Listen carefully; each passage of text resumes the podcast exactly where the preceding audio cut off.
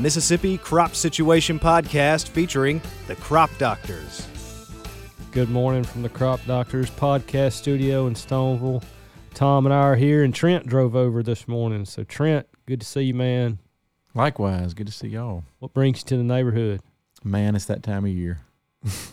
Let's get excited about planting some soybeans. How about that? Get excited about planting everything. A lot of corn in, up, going. Looks better now after a couple weeks post harsh freeze.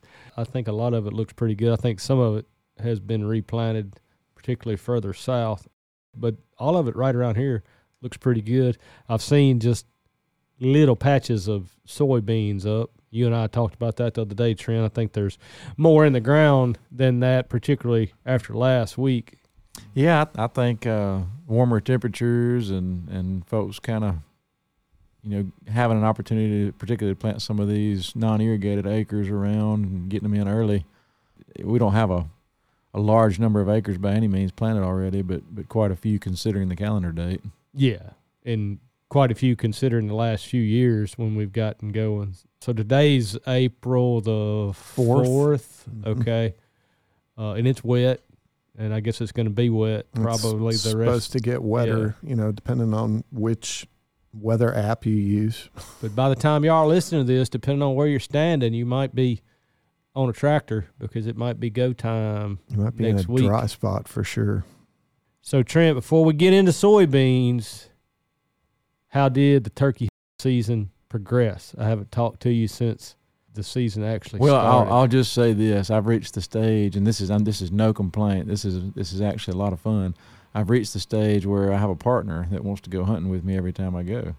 So the first time that I was going to go, the the opening weekend, Saturday morning, I was I was tucking her in. I was getting ready to to get all my stuff together, you know, and, and she said something about Saturday morning. I said, well, I, I think think Daddy might try to go turkey hunting. And she looked at me with those big eyes and said, without me?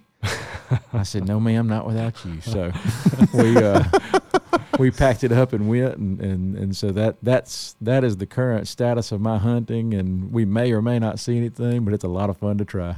So I could only imagine, not a big turkey hunter, not a turkey hunter at all, but I can only imagine that turkey hunting with a little one is quite a bit more difficult than deer hunting with a little one. Yeah, we we actually so the the day we went was was super cold that weekend, Right. And and, and so we I cheated and we sat in the in the box stand. Well, that's what I was going to ask you. Did you just and break turn the down? heater did- on. Did you just break down and get in the Well, deer I, stand? I got cold. Like I thought I was prepared. No, I was not. I got cold. So yeah, we, we got in the deer That's stand. probably because you bundled her up and then figured you could get by with less. Right, and it didn't. It did not work that way. So we, I mean, we saw we saw a few hens. We didn't see any any longbeards, but she had a good time watching them. They were yelping back and forth and putting on a show. So it was fun. Your seven year old is different to my six year old because my six year old will talk trash about stuff like that, but then when it comes down to it and the rubber's about to hit the road, she's going to back out on me. Well, you know, I, I think it's a delicate balance because for sure that morning we were sitting there with nothing happening and it's cold outside. She's like kind of ready to go, and then all of a sudden these these hens started walking down the road coming our way, and when they did their thing and left, I said, "All right, now you ready to go?" No, I want to stay now. So having some action uh, certainly piqued her interest, No. and she's ready to go back. No question about that. Uh, I wish I could get on kinda help- goblin. Kind of helps that daddy too, though, having some action. Oh, for sure. the, the two things that I've learned is is never leave home without snacks, and and I need to build another box stand so that we can have some additional scenery to look at instead of the same spot over and over.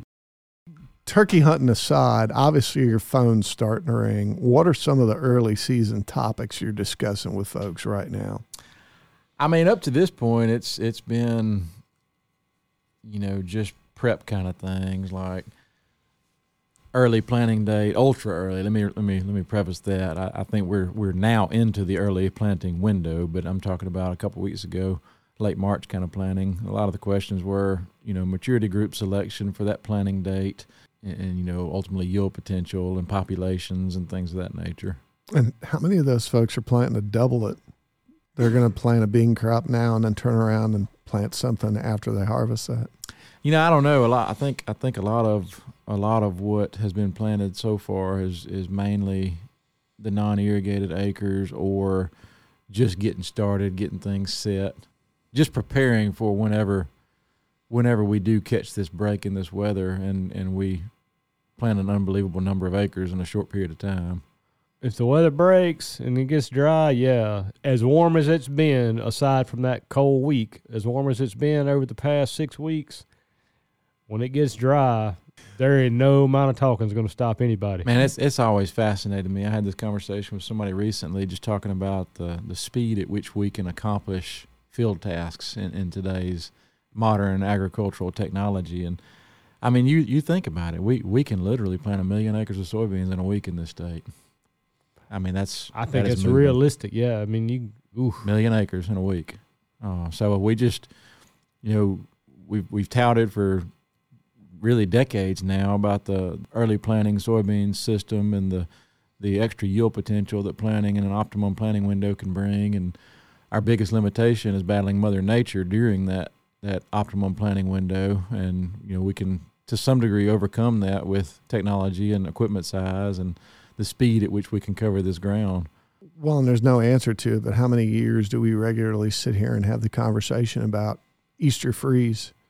That's right. And if you look at the long range forecast, there's not at least a predicted freeze at this time That's right. for Easter.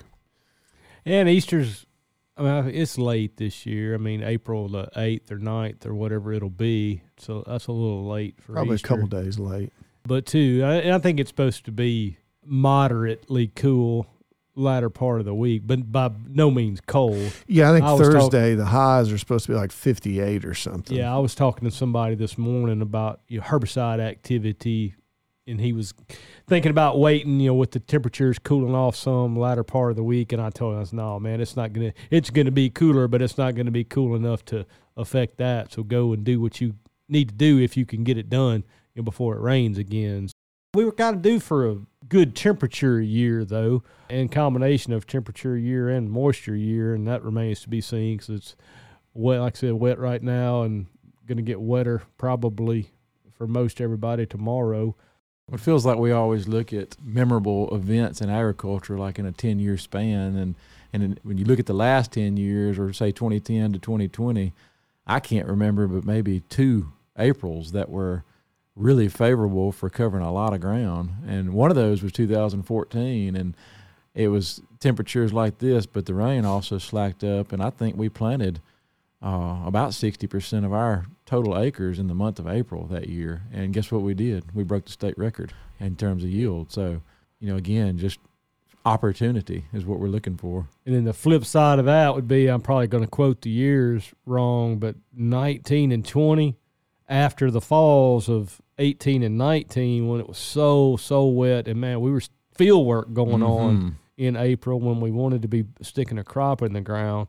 And so those got tough in places, you know, depending on the soil texture, uh, really pushed things back. Sure did.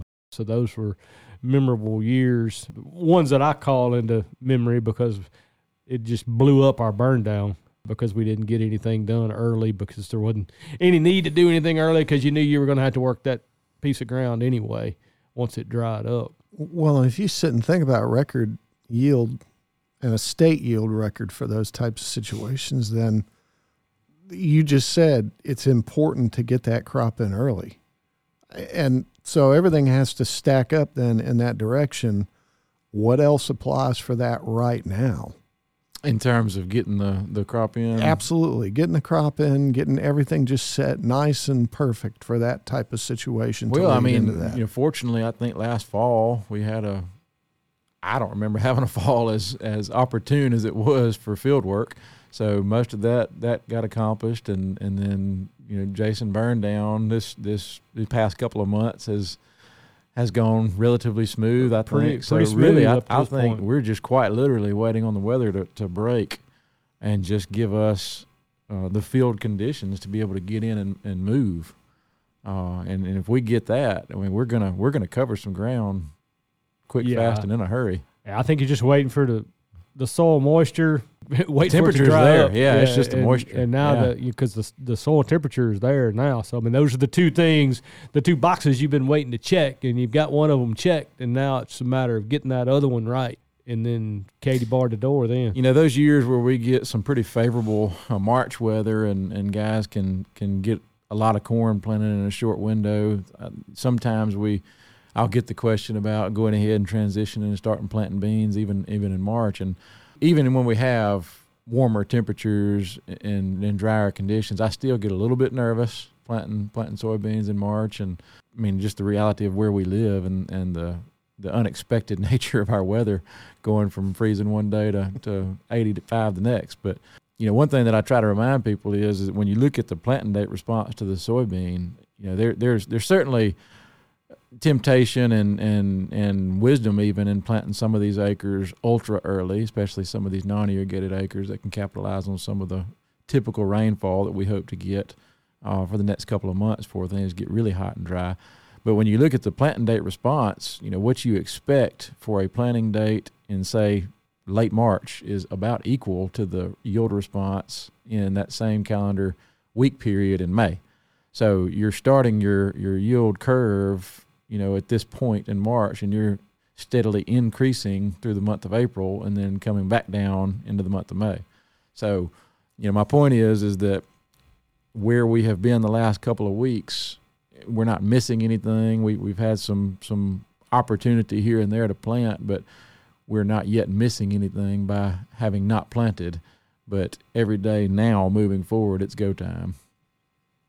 You know, and Eric made an interesting comment when we talked to him a, a few weeks ago, talking about the optimum date to plant corn in Mississippi, and you know, and he had two numbers. He had the number for the twenty something years that he's been the corn specialist, in Mississippi, and then he had a 2023 number, and his 2023 number was right now if it's dry enough, yeah. and because that's what the weather was doing that's at right. the time, you know. But if you put it all together over time, probably better to have waited. But you couldn't argue the point that it was warm and it was mm-hmm. dry, and we can do it now uh, this year. So I think soybeans is the same yep. way this year. If you had some in last week, you know, you're probably going to be all right. Yeah. But year in and year out, it's probably better that first couple weeks of April to really get around. For sure. Like, like I said, I, I get a little bit nervous in, in, in March, and some years I've seen it where you can get away with it, no harm, no foul. Uh, and then some years, obviously, a,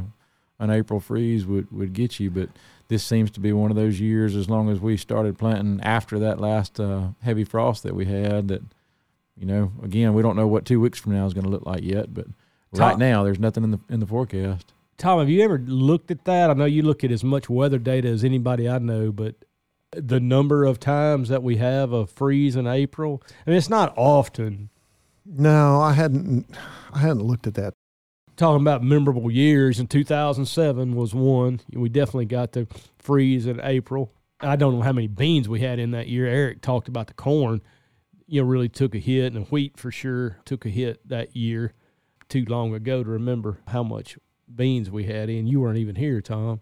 Which year are we talking about? 2007. You hadn't even gotten here yet. No, I hadn't. I didn't start until May. This is where I would say Trent was like in high school, but don't do that anymore. I've sworn off teasing Trent about being young since he's not young. Because I'm not young anymore. Just stop. You like to just make those comments because I'm the oldest one in the room right uh, now. No, you weren't here. I, I know. I'm aware. You, you, were on your way, but you hadn't quite. That's right. You no. hadn't quite got here yet. I hadn't yet. No. Well, a lot of this planting date stuff too. You know, it depends on where you're standing in the state. That that last threat of frost is different for sure at a different latitude than than others. And we we grow a lot of soybeans in our state from from top to bottom. So, but I mean, it was today, April the fourth. We said. I mean, it's it's fair. It's fair game. Oh yeah. So, what are you most excited about this year?